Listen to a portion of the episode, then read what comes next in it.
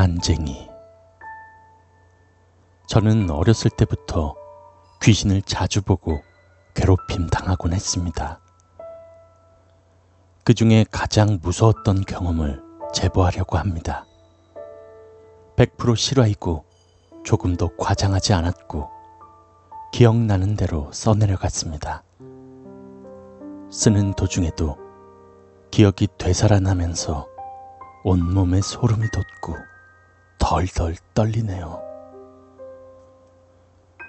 그 당시에 저는 여섯 살이었고 너무 어려서 귀신이고 뭐고 아무것도 몰랐던 때였습니다.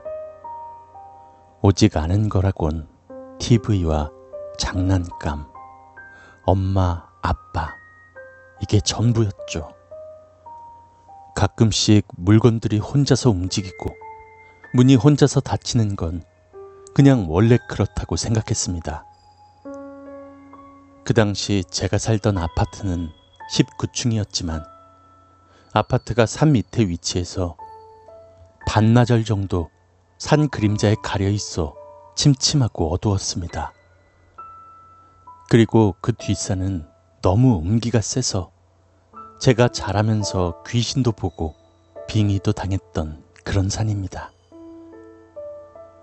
그 산의 음기가 저희 집까지 영향을 미친 건진 모르겠습니다. 집이 산의 그림자에 가려질 때면 아주 춥고 기분 나빴던 것 같습니다. 어렸을 때부터 무서움을 많이 타는지라 저는 항상 엄마랑 잠을 잤습니다. 엄마랑 자면 아무도 날 건드릴 수 없는 줄 알았죠. 그런데 어느 날 밤에 엄마랑 자고 있었는데 갑자기 눈이 떠지면서 몸은 움직여지지가 않았습니다. 가위에 눌린 것입니다.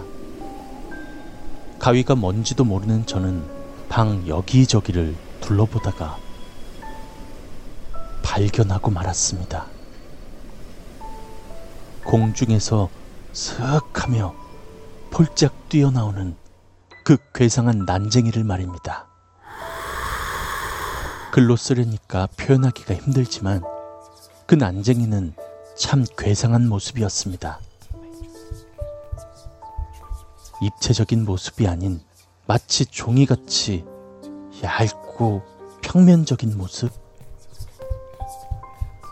몸은 여러 가지 흑백 패턴으로 이루어져 있었고 그 패턴들은 마치 흑백의 TV 화면처럼 움직이면서 막 변하고 있었습니다. 전 그때까지도 꿈인 줄 알고 그 난쟁이가 펄짝펄짝 뛰면서 여기저기 돌아다니는 걸 보며 저는 스르르 잠이 들었죠.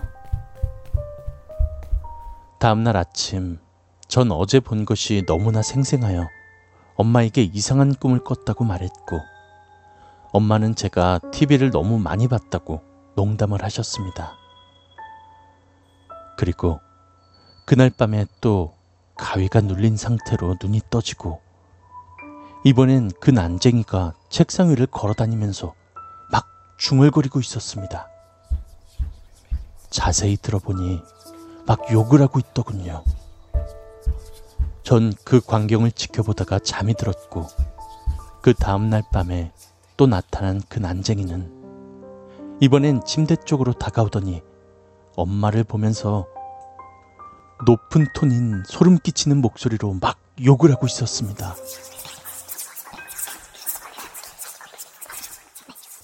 그 다음날 밤엔 제 쪽으로 폴짝폴짝 뛰면서 다가옵니다.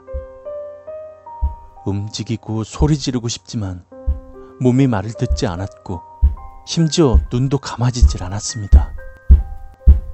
제 앞까지 다가온 난쟁이는 저를 보면서 소름 끼치는 목소리로 욕을 했습니다.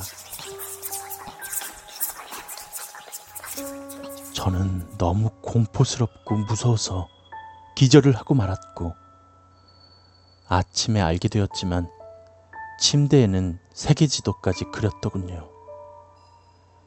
이상하게도 기절한 날부터 몇 달 동안은 가위에 걸리지 않고 편히 잤습니다.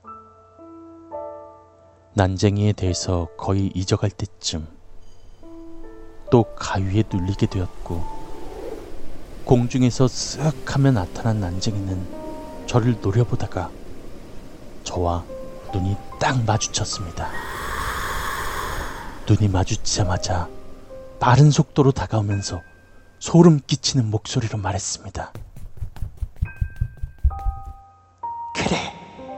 계속 날 쳐다보는 게 이상하다고 했어. 넌 내가 보이지? 난 무섭지? 내가 누구게?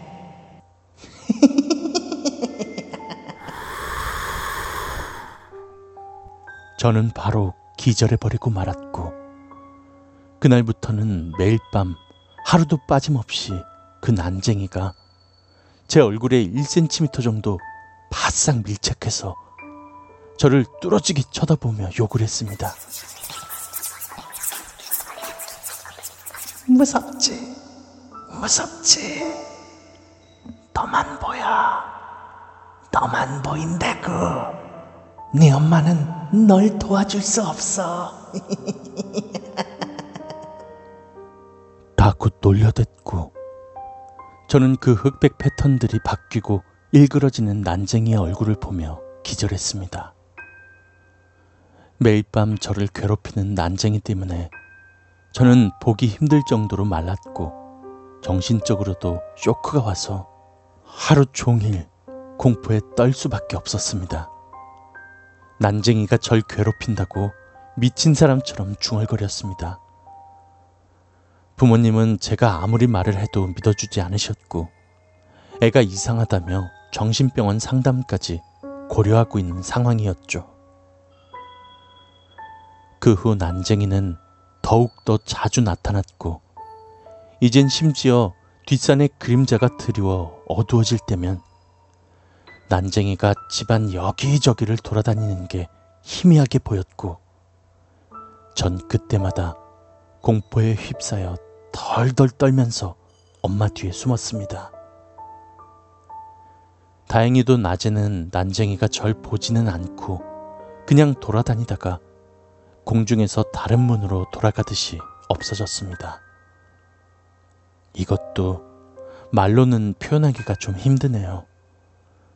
사라지는 것이 아니라 꼭 마치 다른 곳으로 들어가는 듯 했습니다. 나타날 때도 공중에서 폴짝 뛰어 나오는 게 다른 어느 곳에서 문을 열고 나오듯이 말입니다. 난쟁이한테 시달린 지 거의 1년이 돼갈 때쯤 저희 가족은 같은 동네에 있는 다른 집으로 이사를 가게 되었고 그 난쟁이는 다시는 보이지 않게 되었습니다. 이상하게도 이때 이후로 10년이 넘은 지금까지 가위에 눌린 적은 한 번도 없습니다. 제가 살면서 귀신을 자주 보았지만 여섯 살 때 시달렸던 그 난쟁이는 너무나 특이해서 이렇게 제보를 하게 되었습니다. 새로 이사간 집에서도 많은 일들이 일어났지만 그 집에 대한 건 다음에 기회가 된다면 들려드리도록 하겠습니다.